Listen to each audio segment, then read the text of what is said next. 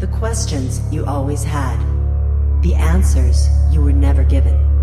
The place to seek the truth. Welcome to Veritas. Tonight, gear up for an eye opening adventure into the intriguing realms of intuition, signs, and synchronicities as we welcome an expert in these fields, Liliane Fortna. Her powerful book, Winks from Above, opening up to signs and synchronicities to receive little miracles each day, has struck a chord with readers around the globe. Liliane will lead us on a deep exploration of communicating with guides and angels, offering practical wisdom on how to embrace the signs and synchronicities that shape our lives. Her compelling stories unveil the hidden potential and support available to each one of us, ready to be acknowledged and celebrated. In our fast paced world, it's easy to overlook the subtle messages from the universe. But Liliane reminds us that we are always receiving guidance, whether we're aware of it or not. Tonight, she invites us to live each day with conscious knowing, unlocking the door to endless possibilities that await. As we dive into Winks from Above, Liliane's insights will empower us to better comprehend and decipher the clues and messages that envelop us. We'll gain practical tips to deepen our connection with our highest sources of guidance, building trust in our intuition and communicating with the unseen realm. So, let us take this moment to pause, to listen, and to tune in as we explore the fascinating secrets of serendipity and how embracing the subtle miracles in our lives can lead us to a path of heightened awareness, inner peace, and a profound sense of grace. Get ready to be inspired by Liliane's wisdom as she reminds us that we are never alone. The universe continually whispers its guidance, and through winks from above, we'll unlock the transformative power of embracing signs and synchronicities, crafting a life filled with extraordinary possibilities. Welcome to Veritas. If this is your first time listening, welcome home. To access tonight's full interview and all of our exclusive material, simply join the Veritas Plus family by clicking on the subscribe button at veritasradio.com. And while you're there, don't forget to check out the Veritas store for a range of great products, including Focused Life Force Energy. Experience the power of FLFE with a 15-day free trial today. No credit card required. We're excited to announce the launch of our brand new Veritas Plus Insider, your source for exclusive news and insights you won't find anywhere else. If you're looking to get in touch with Mel, have a guest suggestion, or would like to provide feedback, simply click on the contact button on our website. So sit back, relax, and enjoy tonight's show. And now, here's your host, Mel Hastelrick. Her website is winksfromabove.com. And directly from Charlottesville, Virginia. I would like to welcome Liliane Fortna. Hello, Liliane, and welcome to Veritas. May I call you Liliane? Liliane is perfect. Thank you for having me. Thank you so much for having me, Mel. My pleasure. My pleasure. I just finished the book this afternoon, and, and as I mentioned to you offline, I feel like I, uh, I know you inside and out. But let's begin with your story. You were born in Hanoi, Vietnam, during a time of political turmoil and you were sent to live with your grandmother in Brittany, France, at a very young age. Can you share more about how this early separation from your parents shaped your childhood and, and your connection with the unseen world? Well, um, the way it shaped not only my childhood, but me later as a teenager and a young adult is the fact that um, my grandmother accepted to um, take care of me because in Vietnam there was a lot of turmoil and but my parents did not think it would last forever. So they thought maybe to send me to live with her for a couple of years and then I could go back to Vietnam. And as you know it never stops so I never came back to Vietnam until much much much later to just to visit for one month. Um, so um, yes my grandmother accepted to take care of me, but she really didn't like me at all. I don't think she liked many people anyway. She was a person who was very much in pain um, because her life started as a wonderful, very privileged life, but things happen. And when I met her, she was she was absolutely miserable with no money, um, nothing. So um, she was very, very mean to me. She would hit me for nothing. She would prevent me from eating, drinking. She would, I was not allowed to play with other children um, or talk to other children except in school.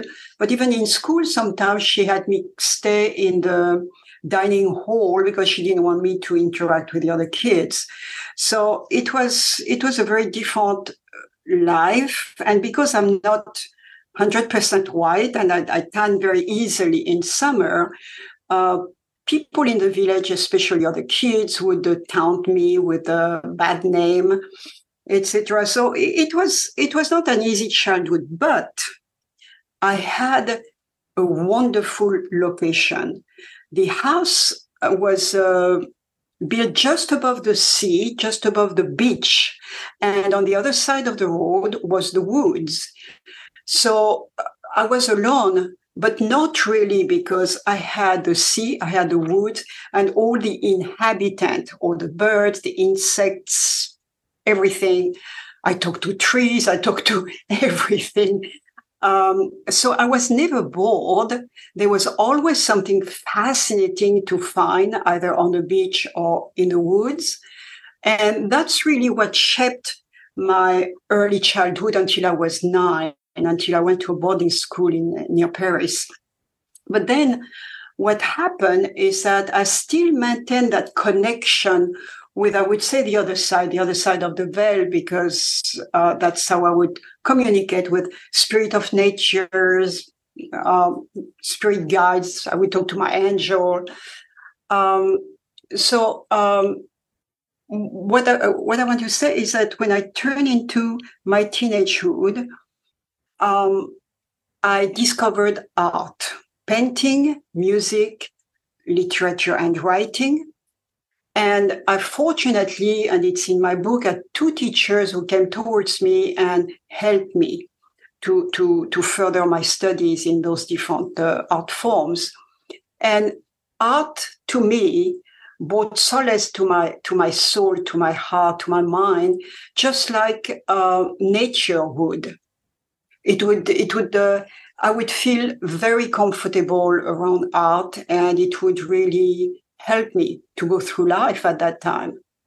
Um, I didn't have many friends, but I would go to concert. I would write. I would uh, I would I would go to museums, of course, in Paris. The Louvre became my second home. I was there every Sunday because it was a free it was a free entry on Sundays, um, etc. So it was just fantastic for me. But deep inside, um, there was anger. But anger could be soothed when I was I was doing an art form or I was uh, I was going to the museum, going to a concert. It would help me. But I was angry inside, angry at what happened when I was a child, because back then I could compare with the life of other uh, um, children who had a very, very different life from me. So, so yeah, I was angry and that continued for quite a while, but nobody would have known. I was hiding it so well. Um, and I kept that for a long time until I had a depression, very serious depression. And you did not have computers at the time. You did not have a TV that where you could watch and compare yourself to other children at the time you're right. The first time I saw I watched a TV, I must have been 10. And, and then in boarding school, it was once a week for one hour. but I had, no, I had books. And in books, then I discovered a lot because with books, you can choose where you want to live for the next few days or what family you want to live with, which continent, etc. So via literature, I would discover a lot of other ways of living. Uh, so that was very important to me but also talking with other children. Uh, that was, uh, you know, I, I discovered a lot of what I did not know.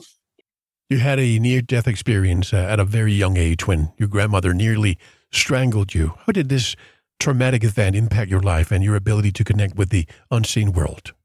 Yes, and, and also another time where I drowned. I do remember very clearly drowning Um, and and uh, I remember going up and down and what I would see. So what I did, I, I did not finish to explain. What I did uh, regarding narrating stories of my very young childhood, I just did not want to invent things that were not real or embellished.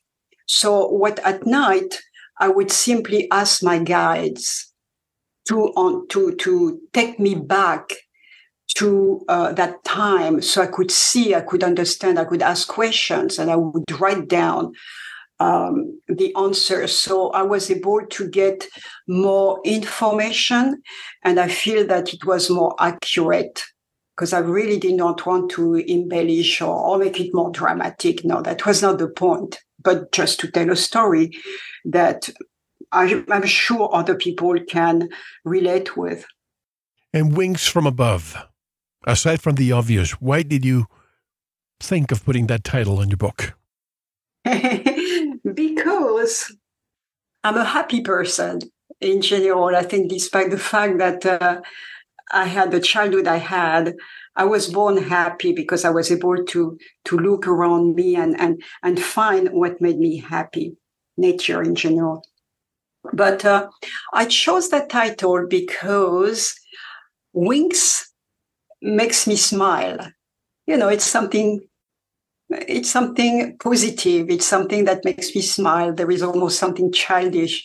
And that's why I chose that word because winks, it's not as, it doesn't sound quite as heavy or serious.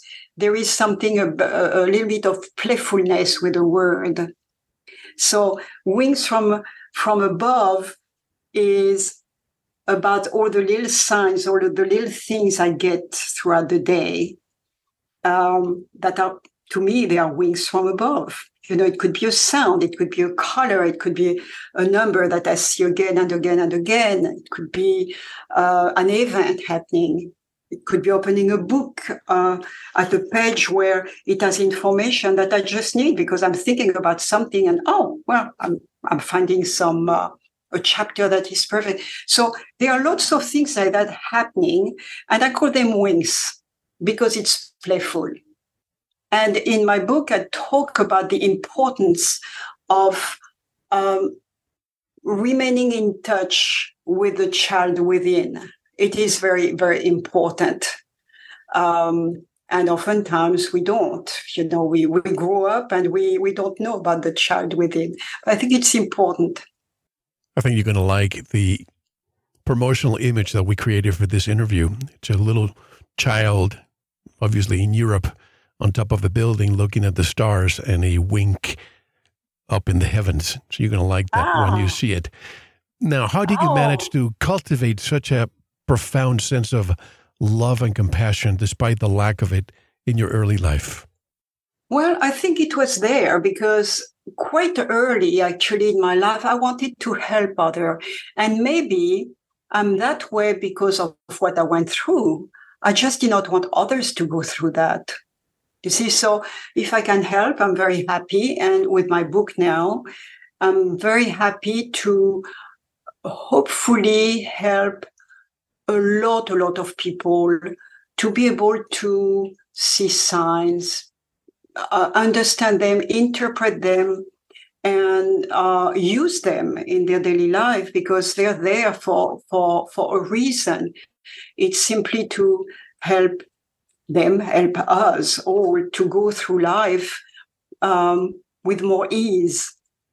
You've also experienced some health issues in your life. And is this how you discovered that you had spirit guides helping you? Yes. Well, the very first time I had a serious health problem was when just before I became a healer. I um, I was asked to become a healer. By the healer, I would see um, at least once a year. He would be like my doctor. I would see him to um, to help me stay healthy. And he asked me uh, very early on, or he suggested that maybe I should also become a healer like he like he is. And he would test me, and um, he said, "You see, you can do it." And I was I felt very uneasy with that. On one hand, I felt very it was a compliment, so you know it was very nice. But uh, I would think of my grandmother. She had capabilities. I know that I've seen that several times, but she would use the capabilities she had to do bad things. Um, one I remember that was very shocking for a child. Um, I was not allowed to see my grandfather. I never met him. Actually, died when I was 18, but I never met him. And she would always say horrible things about him. And I saw him. Um, she found a picture of him, so she called me, and then she said, "Oh, look!" And she had that weird um, laugh you know, a mean laugh. It was not normal. And then she took a pair of scissors and she would gradually cut parts of his body. Or she took a needle, she pierced his eyes, things like that. I mean, I was a young child. And it seems, it seems, it was very scary for me. It was not something that I realized it was not something normal. And because she was doing things like that, it scared me later on when uh, there was a talk about me becoming a healer. Thank God I had seen how healers do work because our neighbor was a healer. So I spent a lot of time in his kitchen because that's where he would receive people. At the time, there was nothing special. It was just you receive people, you use olive oil from uh, from your kitchen if you have to do a massage. You know, it was very simple, and nobody brought I mean, paid with money. People bought the chicken, maybe a bottle of wine, some fruits, veggies, etc. So I saw how healer worked. He was never touching anybody, just hovering his hands over the body that uh, that was affected. Um, so I, I, remember him. I liked what he did, but I also remembered my grandmother. So for me, there was I just did not feel comfortable with starting in that direction because I was afraid I had a mean streak in me inherited from my grandmother. And I could, once you learn, you know, how to manipulate energy, you can, you can use it in a very positive way, like it should be, but you could also use it in a negative way. And I was very afraid. So it's it's only later that I accepted. But in the meantime, I was asked twice, and uh, within ten years, and uh, each time it was a no. I am not going to do that. The third time I was asked is when I became very, very, very ill, and my healer reminded me that's most certainly the reason so the third time I accepted, and eventually uh, I took, um, I worked with a shaman, I worked with another healer. I mean, I studied with uh, different people to learn uh, the techniques, the different techniques. So that's that's how I, I, I learned to become a healer. This is a healer that lived down the road from you. Can you share yes. some specific practices or, or techniques that you learned from this healer that you've incorporated into your, your own healing work? Oh, yes, yes. Well, first of all, the attitude. Uh, he was not doing it for money. He was using natural things that he learned. Um, and it was inherited from his mother. Oftentimes, the traditional healers in France or in Europe uh, are people who received uh, their teaching, I mean, their, their uh, tutoring from a parents, maybe a grandmother or a mother or someone like that. The other, the other uh, teacher I had was the same. He learned from his mother. So there is not really a technique. You use energy and you learn different techniques around that. Uh, you can use stones. You use, of course, energy with your hands, but uh, um, you can use colors. You can use all kinds of things that you can add. But there is not really a school. Now, when I came to the States, I was asked, which technique do I use? Because people want a name. and I said, it was, I said, well, I'm an energy healer. Tradi- traditions from France, actually the Celtic region of France. So I was a bit tired of it, and I said, "Okay, I'm going to do Reiki." So, so uh, I'm a Reiki uh, master and teacher, and I did that so I can say, "Well, yes, I do Reiki, and I practice." Um, uh, traditional uh, energy healing. It's a bit like Reiki, but so it allows me to do what I usually do, but people understand that it's similar to Reiki. But this healer, Mr. Hmm? D, Mr. D, you're the, the, healer that you met. He helped yes. you. Oh. He helped you heal a malady that you had in about five days. Am I right? Yes, and and I had that for several months at the time. And my husband was traveling. He was in Pakistan at the time, so he was gone for at least five weeks. And I was sick for four, five months. The doctors could not find out what I had and I had mononucleosis and a lung infection. And both of them were so tiring. I was by myself. I had to figure out what what to do. And the doctors gave me antibiotics and other antibiotics. Nothing would work. It's only when I saw my healer, so I knew that this type of illness was different. And oftentimes in this type of world, you get ill because it's you have to pay attention to something a little bit different than just just your your health it's uh, it's um, it shows you that there is something extremely important because you did not get it before then it becomes stronger and it was really real bad i mean uh, mononucleosis at, at uh, when you're older, it's uh, it's a strange illness. It's supposed to be for young people. And lung infection, I don't even smoke or I'm around smokers or anything. So all that was very strange. And well, that's when I understood, yeah, okay, well, I'll do it. I'll become a healer. And uh, now I understand I don't have to be like my grandmother, but it took me a while to just clean that thought out of, of my mind because I was still very uncomfortable with what I saw. Where was your healer when I needed him at the age of 16 when I got mononucleosis, which was so bad I, oh, I still remember. That was so oh bad. Oh, it's it's horrible, isn't it? You're so tired. Yes, for for months. yeah, you can't function. I mean, it's it was it's so bad. Yeah, well, there are healers like that who, who can work and uh, and really, yeah, it took it took him five days, and I was back on track. Wow, five days. Now, in your book, you share a deeply personal and and I, I'm sure you don't mind because you discuss this in the book, but you were told that your mother had died in the 50s during the French War in Vietnam, but you discovered that this was not true and that she was alive and living in Marseille, France. And this discovery came during a time when you were living in a different in different countries across Europe and Asia. So can you share more about this moment when you discovered that your mother was still alive and how did this revelation impact you and what what was your reaction when you met her for the first time since you parted ways in 1950?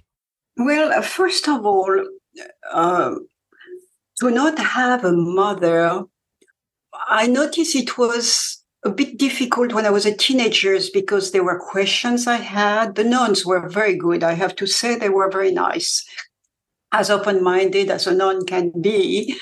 Um, but we could talk about a lot of things. But still, there were lots of little things I would want. I would have wanted to ask, um, you know, an aunt or well, a mother. Um, and I know, uh, you know, other girls had mothers and they would talk about it. And for me, it was something so strange because I never had one.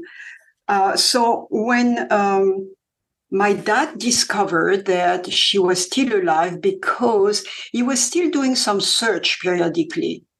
One thing he had not told me uh, is that he had divorced her. What he told me and what I knew all along is that she had disappeared during the war and maybe she was dead. That's all I knew. But he actually had divorced her because she had a child with somebody else, my sister, whom I met in the 90s. Um, and th- th- so that's all I knew.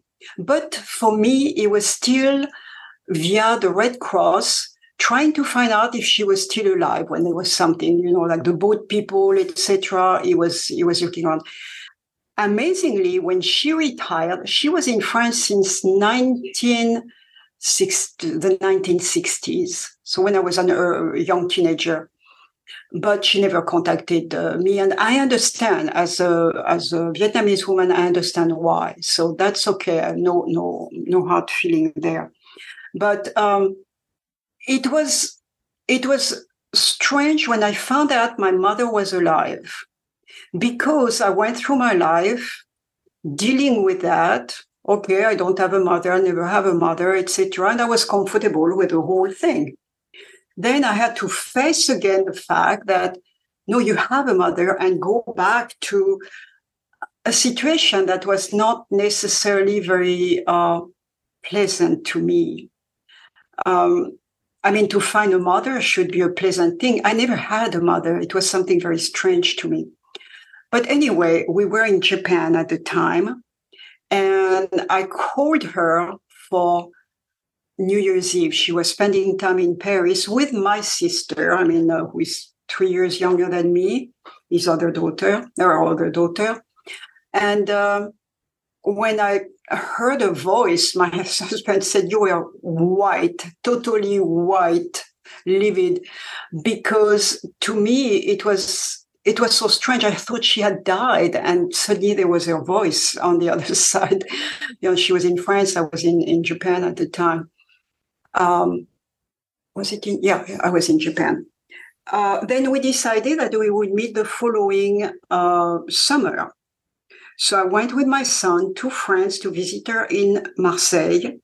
And uh, she had uh, three other children. So my two sister, half sisters wrote me and sent me pictures so I would recognize them.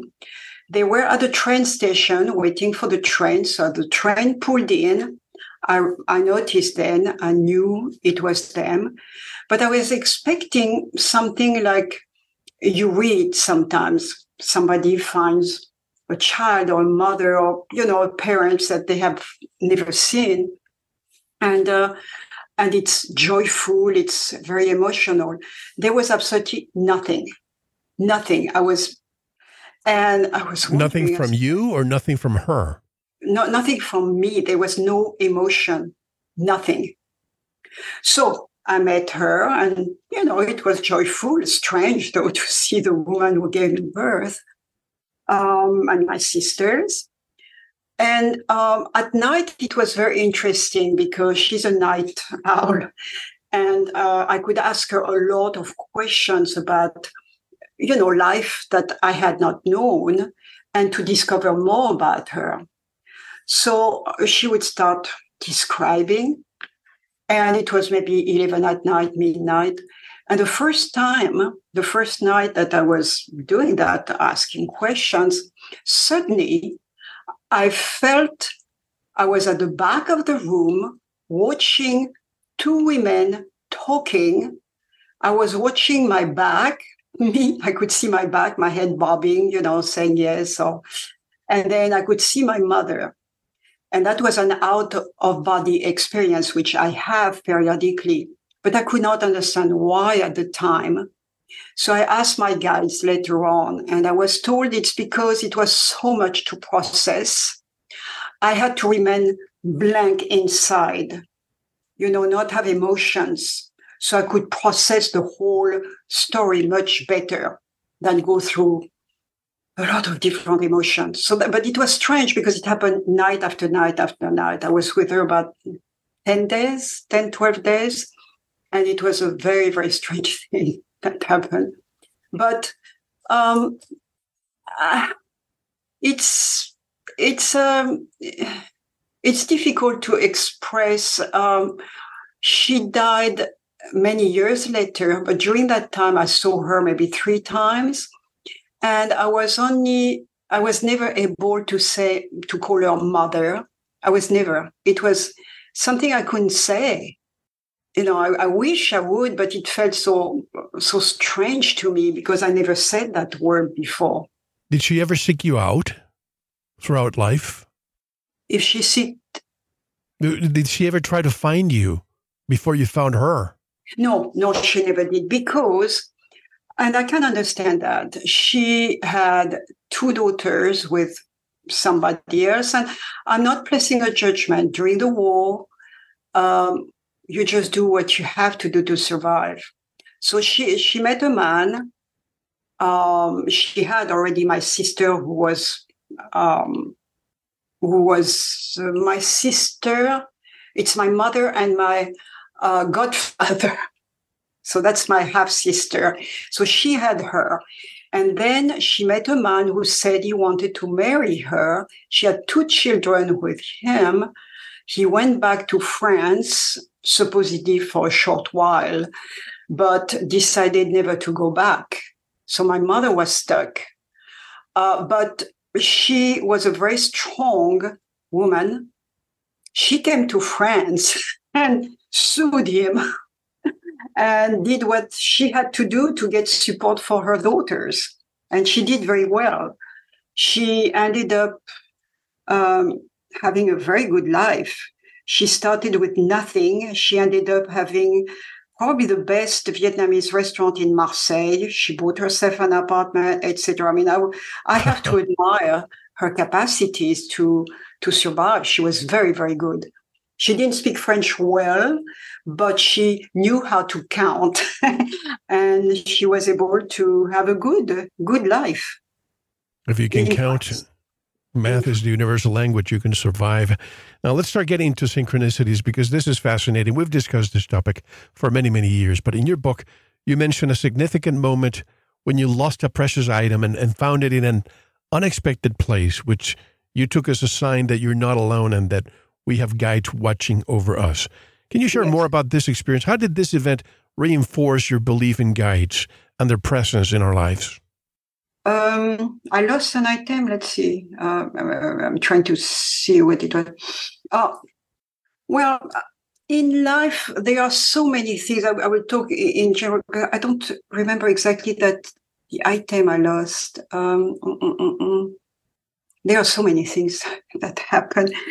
Um, in life, we are, yes, we are never alone. That's my mantra, actually. We're never alone. We uh, always have guides or angels. And I say spirit guides. That's general. It could be ancestors. It could be um, um, saints. It could be friends who have who died. Um, or it could be simply people you don't know, but they're there to help you. And um, no matter what you do, you get signs on a daily basis, except you're not able to see them. And signs are very varied. Uh, if you expect to receive a sign a certain way, it probably will not happen it can come via the ears, you hear a sound, or via the eyes, or maybe you know something. You don't know how you know, but you know something, etc., etc. So you you have you have those uh, uh, psychic senses. Uh, you can also, for instance, uh, sometimes um, you have a taste in your mouth like a cake or the smell of a cake. And that might take you back to when you would visit your grandmother and she would bake that cake, for instance. So in a case like that, I would consider that that ancestor is probably nearby. It's a sign maybe that uh, here I'm I'm here to help. Um, so, um, by the way, just to refresh your memory, I'm referring to the lost cat and also the missing credit card machine. Oh yeah, yeah, yeah. The cat. Oh, the cat. Yes. Oh my God. This it had come through dreams, obviously, uh, as well. So yes, I had uh, a cat that disappeared for three days, And I, I went all around the neighborhood. I put posters. Nothing was showing up. No, no, no phone call. Nothing. Then I had a dream. After three days, I had a dream, and I saw my cat in a cellar, dark cellar. But the weird thing is that there was a fireplace in the cellar, a fireplace in a cellar that I never have seen that before. So that was very odd. The next day, um, normally, I would go to the little market that we had not far from our home uh, in the morning, but that there said, no, I'll go later. So I went that afternoon.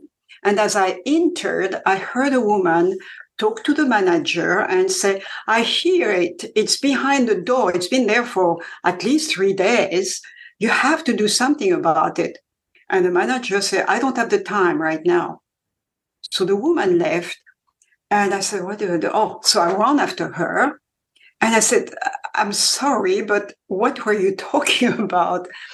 And she said, I hear a cat behind a door. And it's in the building that this man is renovating right now to create another store. So, um, so you, you have constructions uh, within the building, but nobody was there. The, the, the, the work had stopped for a few days. So she took me to that, uh, it was very close by, and there was a little, um, I could put my hand underneath the, the door. There was enough space for me to slide my hand. And right away, I felt a little head in my hand. I knew it was my cat. She was very small in, in size, even as an adult cat.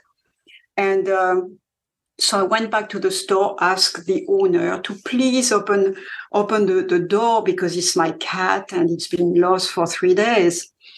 And so he called um, his nephew, who had a key. And when the nephew arrived, I went with him. Of course, we opened the door, and uh, the cat saw the young man, and she ran away to the back of the store. So we followed her, and there was a stairwell, steep stairwell going down. There was no electricity. So the young man had a cell phone with him, turned it on, went downstairs, and there was my cat and a fireplace. How do you explain that? you know, so so the only thing I can figure out is that because we are all interconnected, but that's a perfect example through a dream, my cat or a guide alerted me of what was coming up the next day. And obviously, I was uh, pushed outside of my door of my house to go to the store at a certain time. So I would arrive at the precise moment when I could hear what was being said. I mean, it, it's, it was a matter of maybe a half a minute, I would have missed the conversation. So how about that? So that's a perfect, you know, that was a sign, synchronicity, uh, things you can't explain sometimes, but it's fantastic when it happens. Do you and think- yes, there was also an um, uh, a credit card machine. You know, the the, the old ones. Um, I, I worked as a fashion and image consultant in an academy at that time, and uh, we could not find a machine.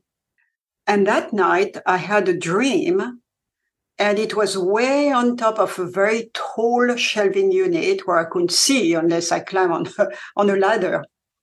And that's where I saw it in my dream. So the next day, I told the owner, I said, Well, I know it sounds weird, but I think it's way on top here. I saw it in my dream.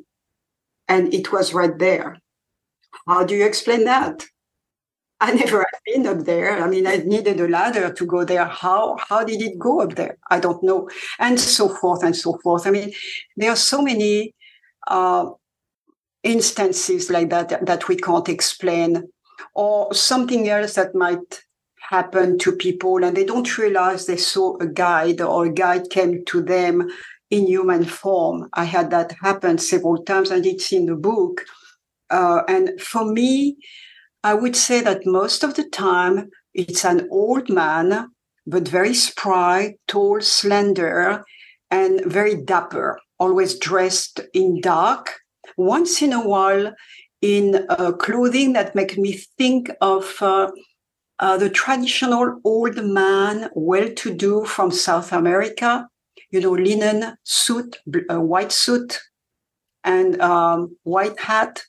I've seen that a few times as well. So, so I need something, or I'm in danger, or something is happening, and then poof, somebody pops out and comes to my rescue, or comes uh, to make me realize or reinforce something I just learned. Um, it's it's uh, very strange, but it happens so many times.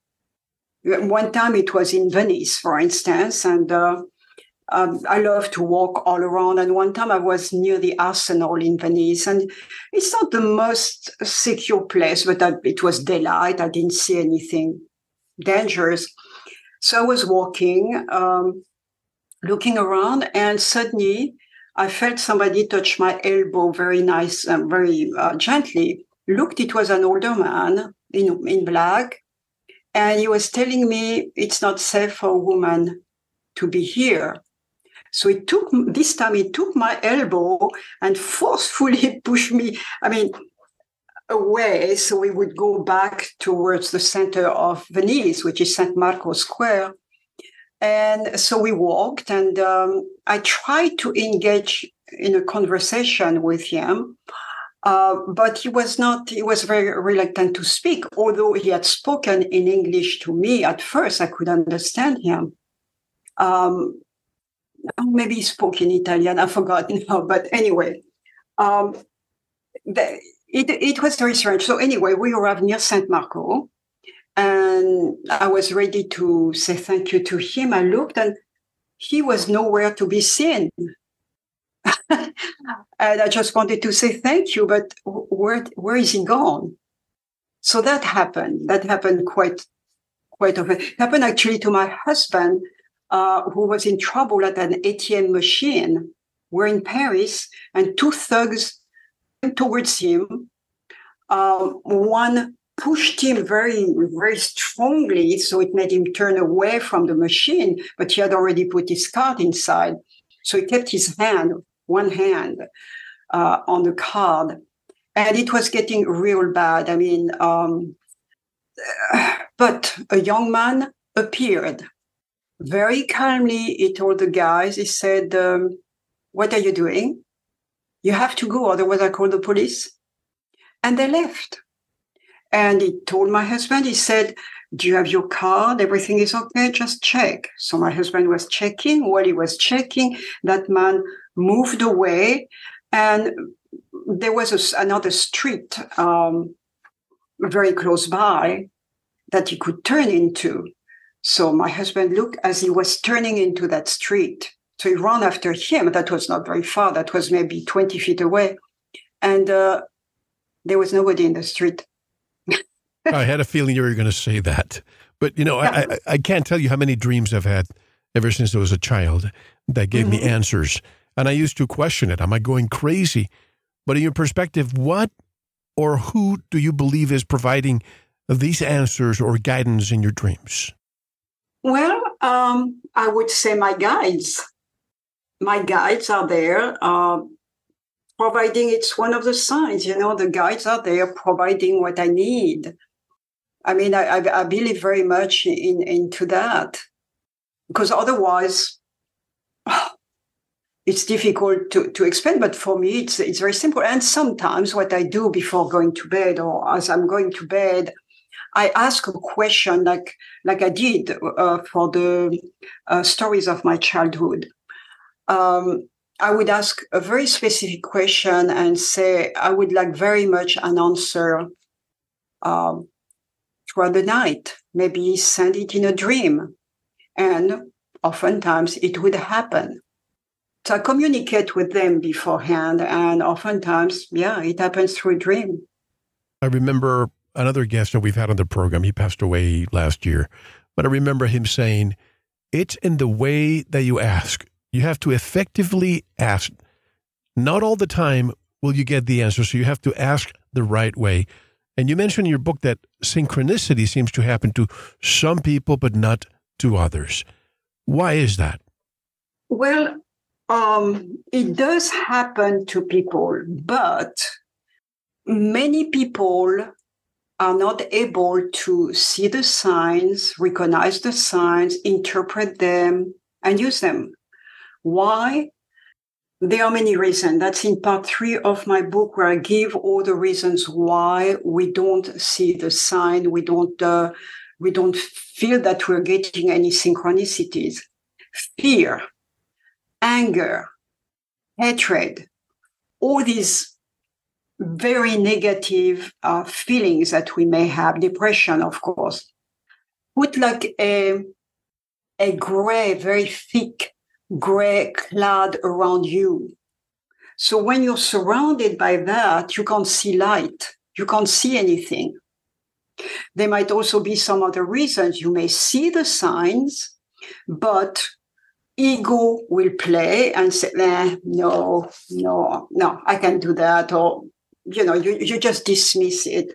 Or um, you can also um, dismiss it because it's not convenient. So you just tally and say, no, that's not very convenient. Instead of thinking, well, that might be an answer to what I'm looking for. It's not very convenient now, but how could I work with that? You see, so there are so many different ways of working with the guides, uh, but many people don't bother with that. Another thing that might block people is beliefs. People have very strong religious beliefs, and some of these beliefs might go against what I believe, you know, guides, etc., because they only believe in one God. And I'm not criticizing anybody. The main thing is that people feel uh, happy about the way they go through life. If they do that and it's yeah a religion, I don't care which one, then I'm happy for them. They should continue. But what I'm saying here is sometimes relig- religious belief will make your way of seeing, thinking a little bit narrower and then if a sign appears that is, um, you don't feel that it fits um, your way of thinking, then you won't do it. I mean, there are many people like that. So that, that's why many people um, say, oh, it never happens to me. Other people have a lot of luck. Um, but no, I never see anything like that. So I explain that in my book, the last part, and then I give exercises to reopen all the channels.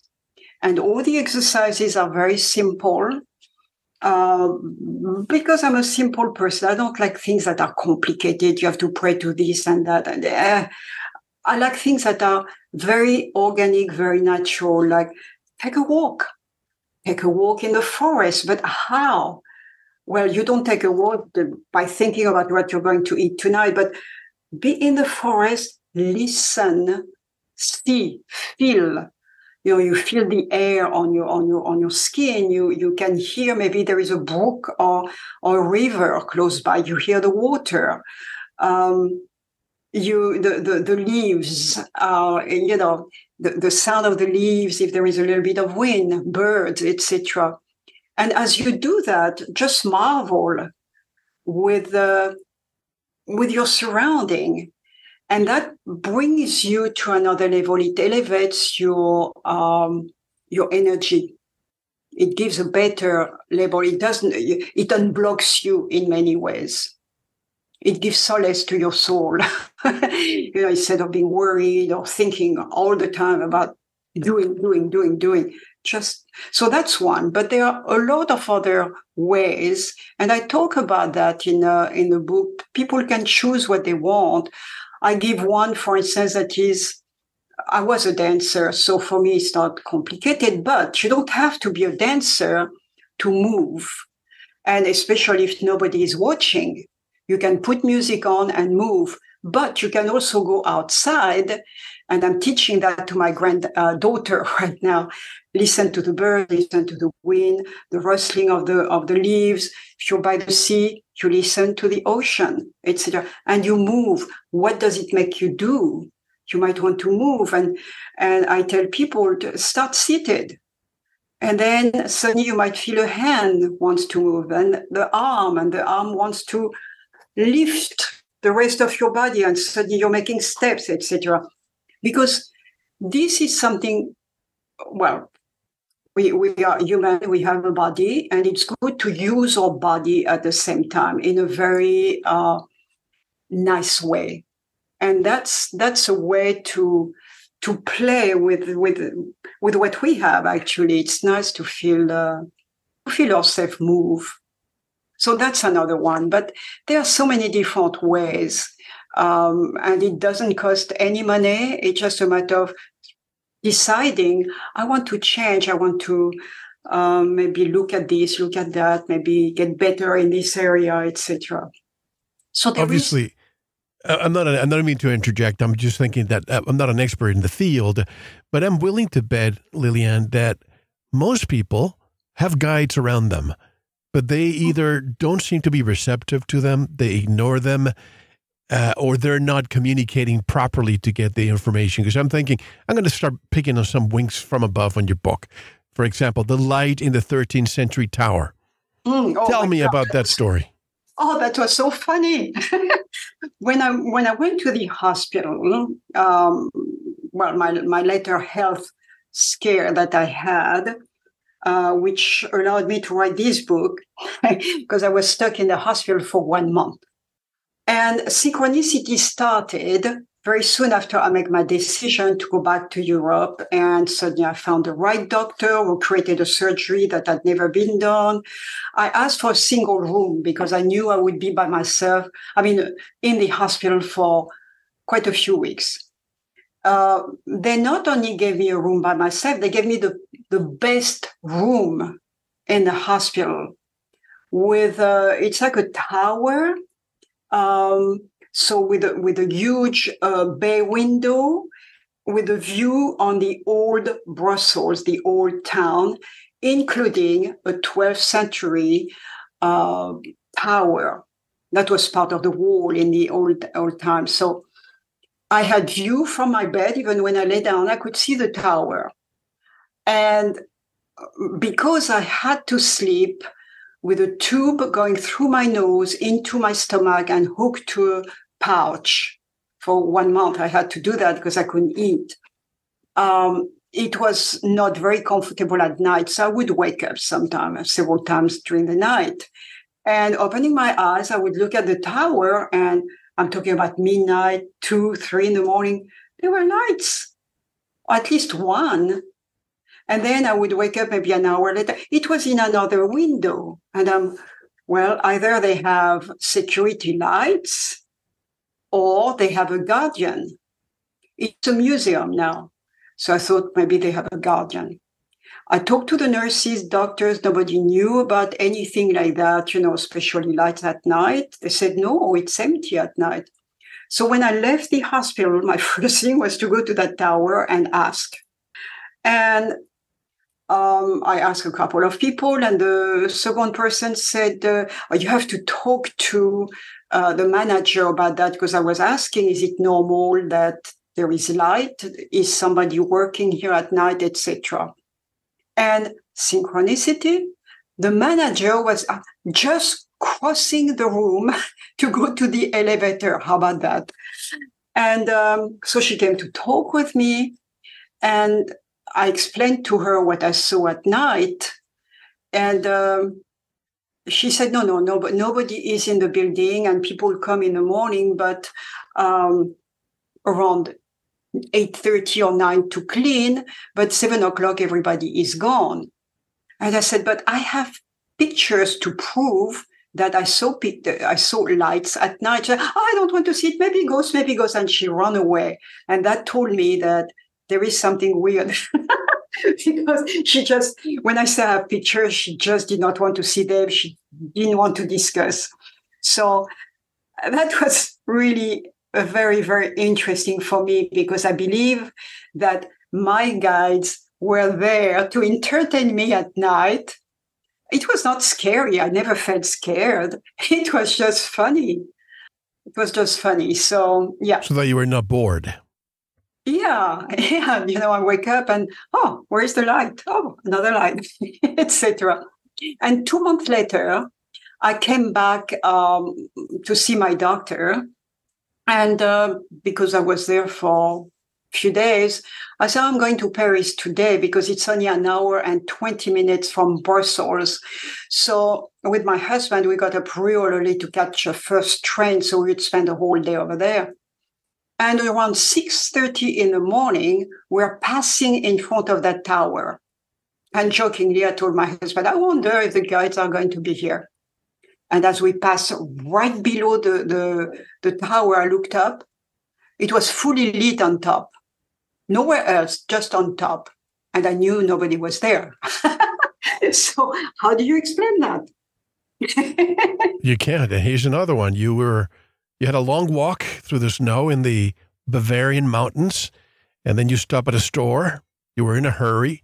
And oh, as yeah. soon as you reach the long line of people waiting to go through the the, the, the only available cash register, then a store employee walked towards you and pointed to you to go to the other unmanned cash register. Tell me what happened there. Well, yes. So I thought, oh, that's nice. They're opening another cash register. So I was paying. Somebody was was uh, right behind me, are maybe two, three people. And then I was done. She closed the cash register and left. I was, huh? what happened here? I mean, there were other people. and the line was as long. She just left. She didn't say anything. She just left. I was, what's going on here? now, what happened with the Uber ride? Oh my God. This is called actually channeling. And I had people channel to me, but I was, I don't remember channeling for somebody else. And I was in, um, in a taxi going to the to the to the airport because I was flying back to the US. So I usually go the day before, so I spend the night um, near the airport. That way, no panic in the morning for my long flight. So anyway, um, I had a Uber picking me up, and it was a young man, and we started talking, pleasant, and then it turned into something much darker. He was very, very angry at his former go- uh, girlfriend, but so angry, he wanted to do something bad to her. And I, t- I remember telling him, I said, Well, remember you do that and you hurt yourself in the process. You know the best is to forget or to forgive but don't do something bad. You will regret it on the long run. And i don't remember saying anything else. Then i heard his voice we have we have arrived. That was about an hour later. And he was teary-eyed and very emotional. And he said thank you so much for speaking with me. Um, I will follow what you said, or something like that. yeah. um, was huh? What did I say? I mean, I re- honestly, I fell asleep. Were you I, like Edgar Cayce, giving him advice while you were semi asleep? Yes, but that happens. You see, when you channel for somebody, and I had people channel to me, they don't remember a thing afterwards. They don't remember a thing.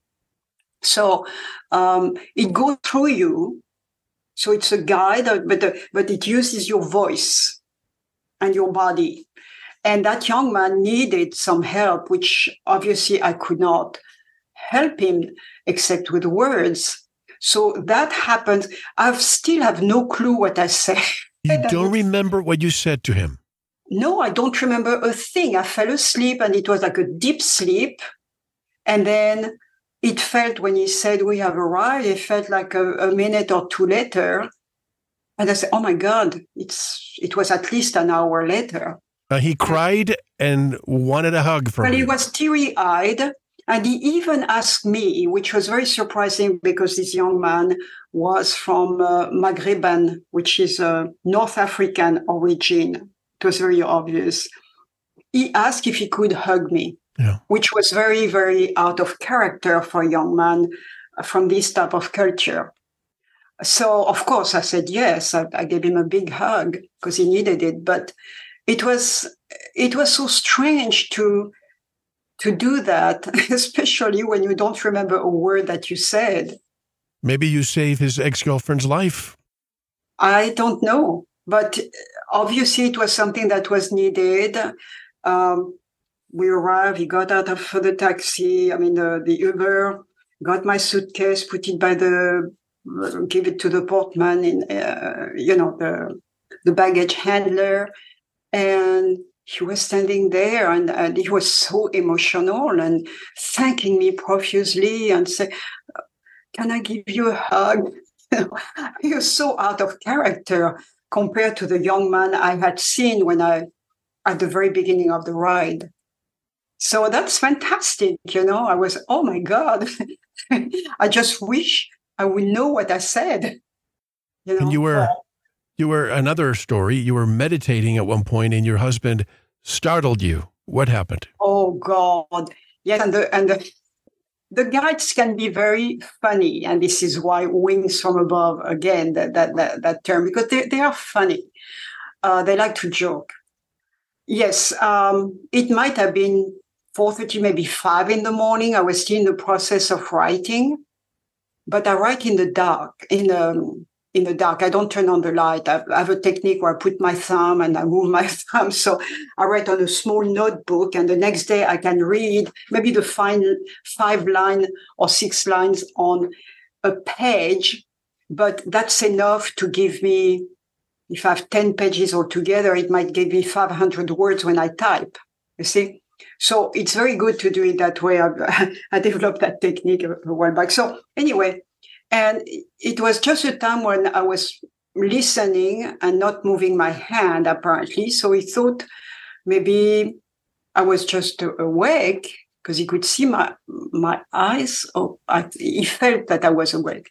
So he tapped my knees very uh, carefully and said, "Do you want some coffee?" But because I was in an alternate state, that tap at my knee, oh my God, brought me down so fast. I screamed and um, I started shaking and, and uh, screaming because it's, it's, uh, when you are in an alternate state, you have to come back slowly because, you know, if it's too abrupt, it's, it could even be dangerous. So anyway, um, and then finally, I came down, my heart rate went down, and I was able to start writing again. That's when I heard my guides, because I heard several voices, but one in particular said, eh, It was a bit dramatic, wasn't it? something like that. T T apostrophe W A S. It's not something I would use myself, but that's wasn't well. That was a quick takeoff.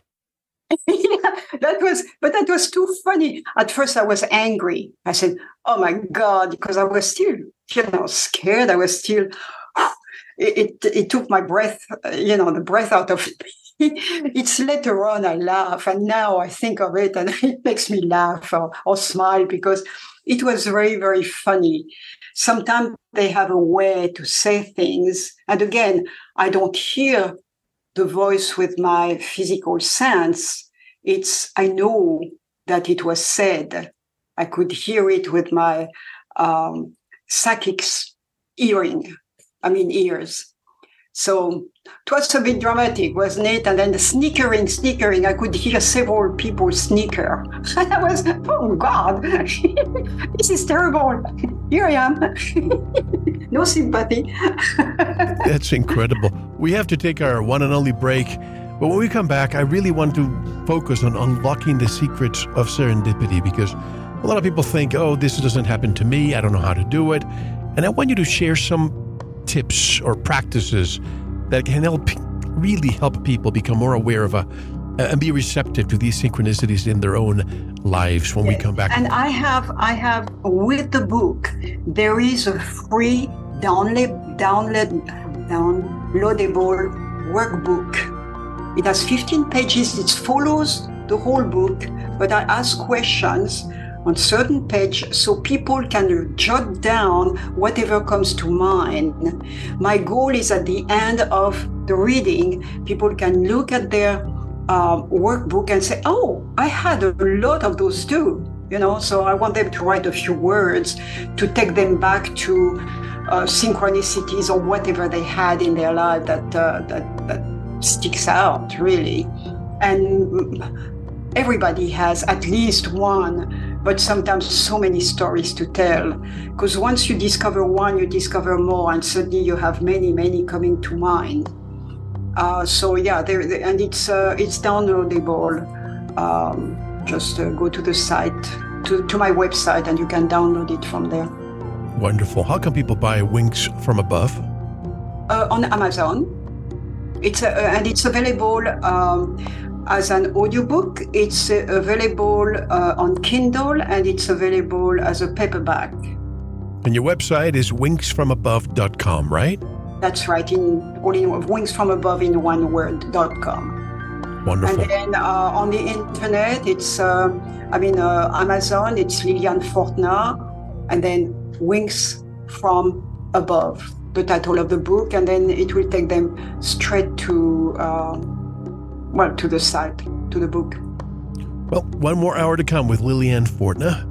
We're going to get deeper into this. I love all these stories that you include from the book M, The Foundations, your early childhood, and how you're here now and you would not change anything for the world. Mm-mm. More of this when we come back. This is Mel Hostelrick, and you are listening to Veritas. Don't go anywhere. Thank you for listening to the first part of this important Veritas interview. To listen to the rest and all of our exclusive material, proceed to the Veritas Plus member section or join the Veritas Plus family by subscribing. Click on the subscribe button at veritasradio.com. Don't forget to visit the Veritas store for focused life force energy. Get a 15-day free trial of FLFE today with no credit card required. And if you want to get in touch with Mel, want to be a guest on this radio program, have a guest suggestion, or have feedback, just click on the contact button on our website at veritasradio.com. Now, proceed to the Veritas Plus member section or subscribe to listen to the rest of the interview. You don't want to miss it. Thank you for listening to Veritas, because you don't want to believe, you want to know.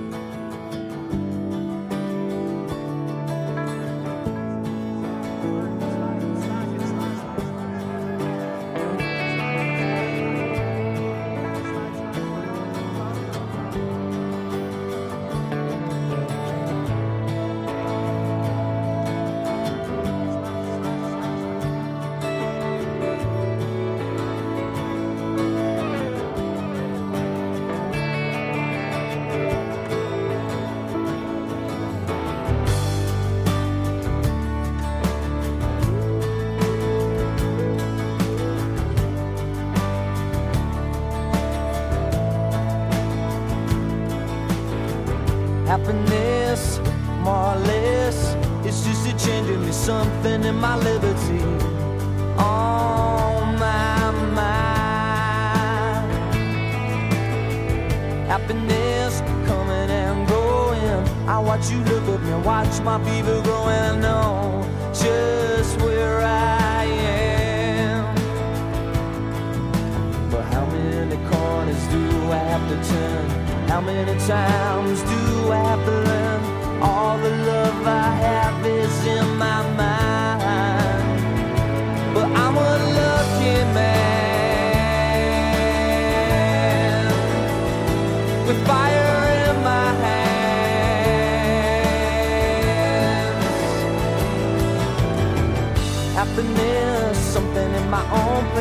I'm studio naked, smiling, I feel no disgrace with who I am.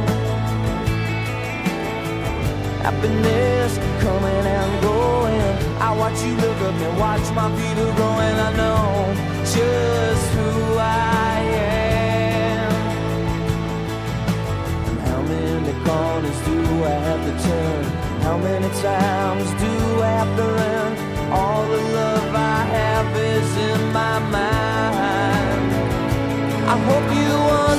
mistério.